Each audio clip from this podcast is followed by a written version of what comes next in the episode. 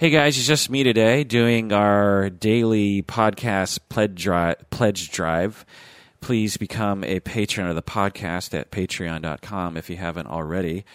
As I've said in other episodes, we have tens of thousands of listeners according to internet statistics, and maybe even 100,000 listeners, but probably conservatively something like 30, 40,000 and yet we only have 162 patrons of the podcast. So please become a patron of the podcast. It doesn't cost much, and know that your money is helping us to produce this thing because it takes a lot of our time and it takes a lot of effort. And if you like the podcast and you want us to take it to the next level, please become a patron. Plus, you get access to our exclusive episodes.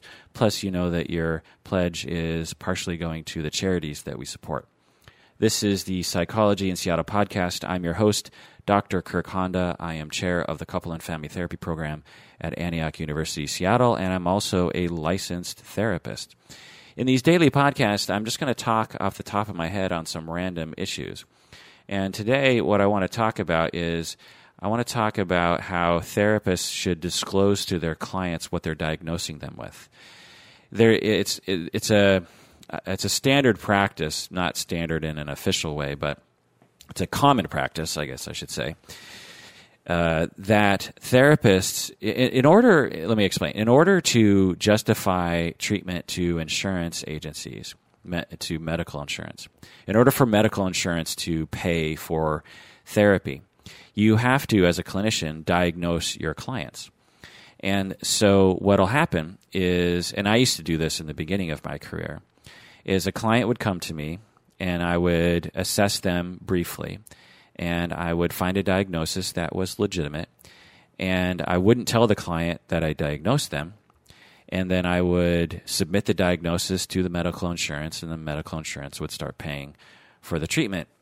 And then uh, later on in my career I started uh, thinking much more collaboratively and uh, in, a, in a postmodern way. And I was trying to really be as o- as much of an open book as possible with my clients to demote me on the power structure and to also help clients to empower them with information and with their own lives to help them be more autonomous.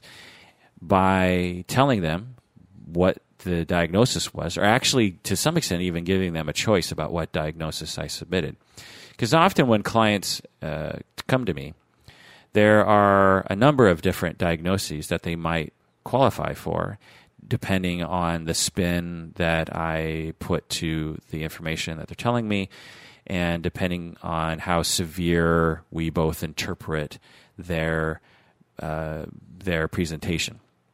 And so I will work collaboratively with clients and say, okay, well, it sounds like you fit criteria for these two diagnoses which one seems to fit better for you and which one would you want to be submitted to the medical insurance.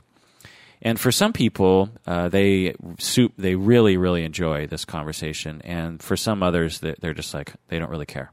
But most people, most clients will say to me, "So, are you saying that if I've been in therapy before and used medical insurance, that those therapists diagnosed me and I would say, well, yes, they had to have diagnosed you. That had to have diagnosed you in all likelihood.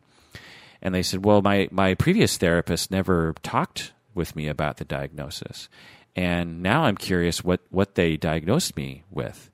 And are you telling me that they submitted that diagnosis to the medical insurance and there's a record of this unknown mental disorder that is on record with my with my medical insurance? And I, I would say, well, I, I, don't know for sure, but but yes, in all likelihood. And this is quite upsetting to them. And they should be upset. I mean, if, if you are out there and you've been in therapy before and you don't know, and you used medical insurance, which you likely did, and you were not told what, di- what, what diagnosis was applied to you, don't aren't you a little bit curious about what's now in all likelihood having a diagnosis on record with your medical insurance will have zero effect on your life.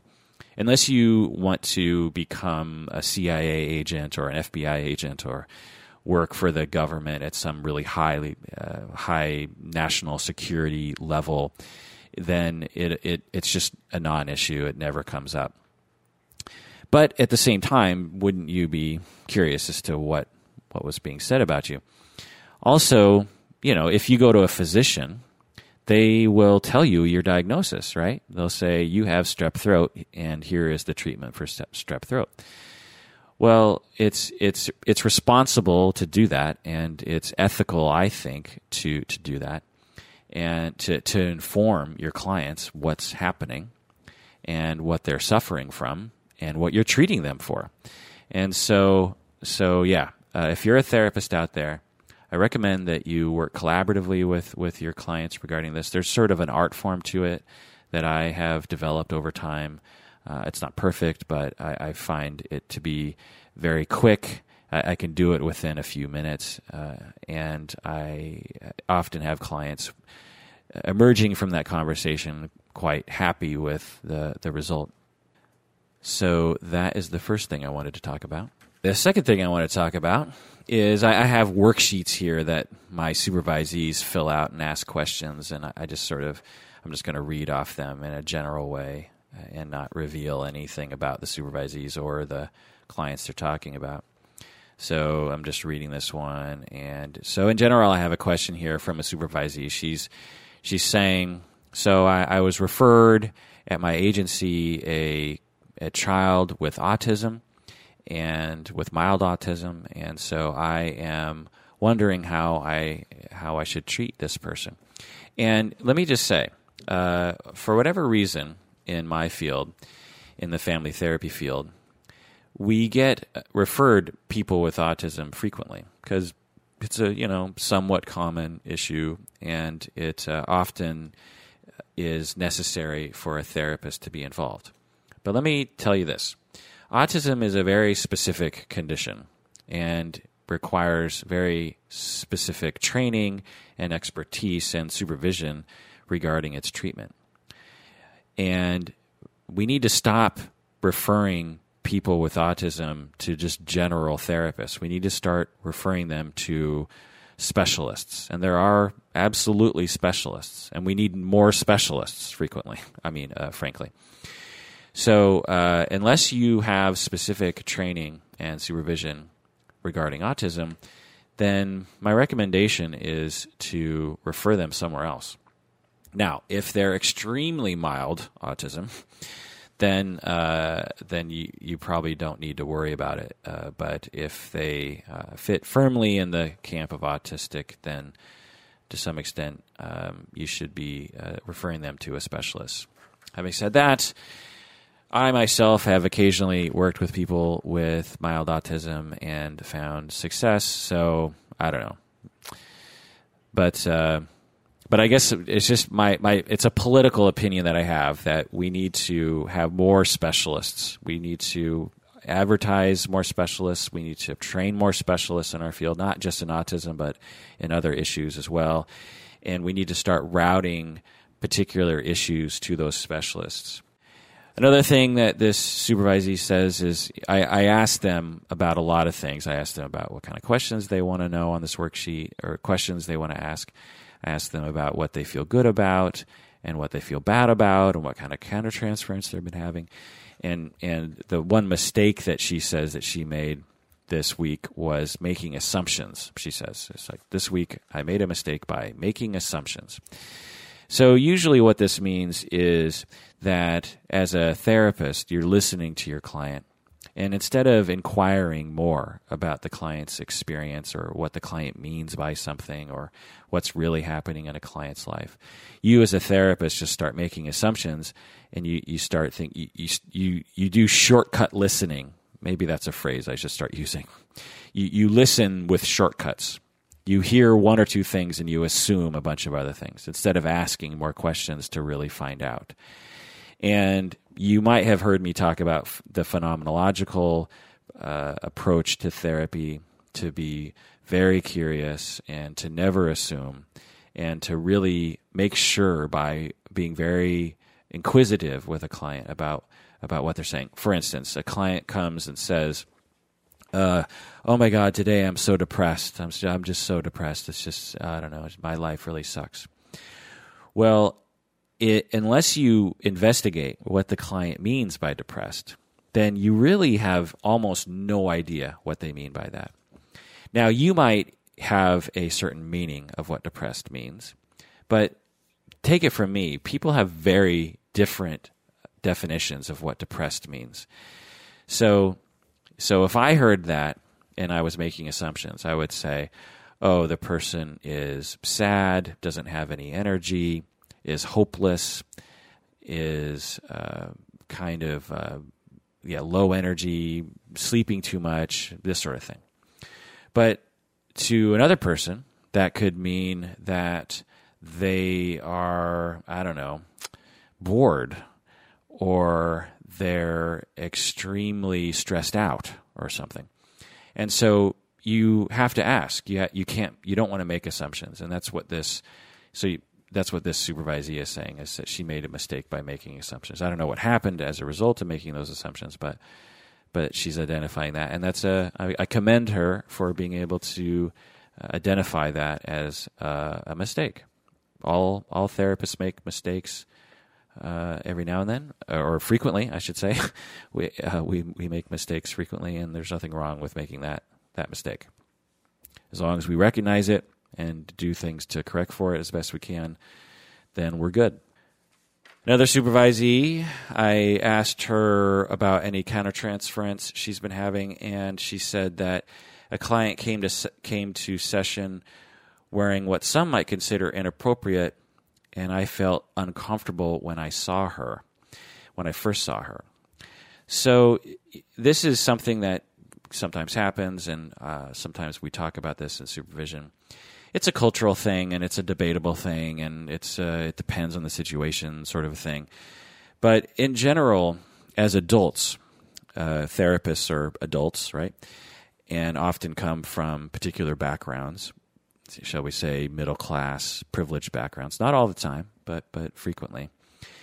And when we have a client, say, a you know, fourteen year old that comes into session dressed in a very, you know, somewhat revealing way, shall we say, then it's normal as a human being in our culture to have a reaction to that. To to say, oh, she's dressed very uh, inappropriately, quote unquote. Well, as therapists, we need to contemplate that reaction. We need to think about what does that reaction mean? Am I coming from a cultural place? Am, am I imposing my cultural values on the client? Am I having some sort of countertransferential moment that is being provoked by the client? Is the client trying to provoke something in me? H- how am I going to approach this? What's the what's the therapeutic thing to do? How does this fit into the arc of therapy with this client? because if one does not co- contemplate those various questions and you just react off the cuff, then you might say something like, "Oh boy, you're you're dressed inappropriately today. Did you know that?" Then that could damage the relationship. It could play into the countertransference. It could become a a non-corrective moment for the client. It could be oppressive to the client in terms of you uh, imposing your cultural value on them there there's all sorts of problems with just reacting. And so you really just have to contemplate what am i where where is this coming from? Do i need to say anything? It might even be corrective a corrective emotional experience to say that you like the the outfit even though you think it's quote unquote inappropriate. The thing that i often tell novice therapists is you are not your client's parents. You're not a parent to your clients you are their therapist, and that's a very different role. You're not their teacher, you're not their uncle or their aunt, you're not their friend. You are their therapist. And a therapist is a very unique relationship in that we are not there to tell clients what to do. We are not there to, you know, if, if your child was dressed quote unquote inappropriately, then it's your responsibility to make them dress appropriately. um, you should, as a parent, contemplate things as well, but it's not uh, it's not always necessary because you're the parent and you dictate a lot of things in the child's life. You tell them when they eat dinner and when they go to bed and and you don't necessarily need to think about the cultural implications, okay? But as a therapist, it's not your job to tell clients what to do. and it's not your job to guide them on specific behaviors. That's that's the job of their parents. That's the job of their community. What your job is is to provide treatment and therapy, and that involves quite a different mindset when approaching people. And so, if a child is dressed "quote unquote" inappropriately, then you really just have to think uh, what that means and how you're going to approach that.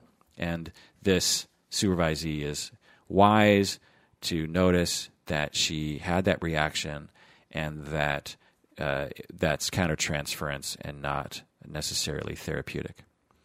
All right, well, that does it for another uh, short daily episode of Psychology in Seattle. Please become a patron of the podcast by going to patreon.com. If you do that, we will love you very, very much. And please take care of yourself because you deserve it. You very, very much do deserve it.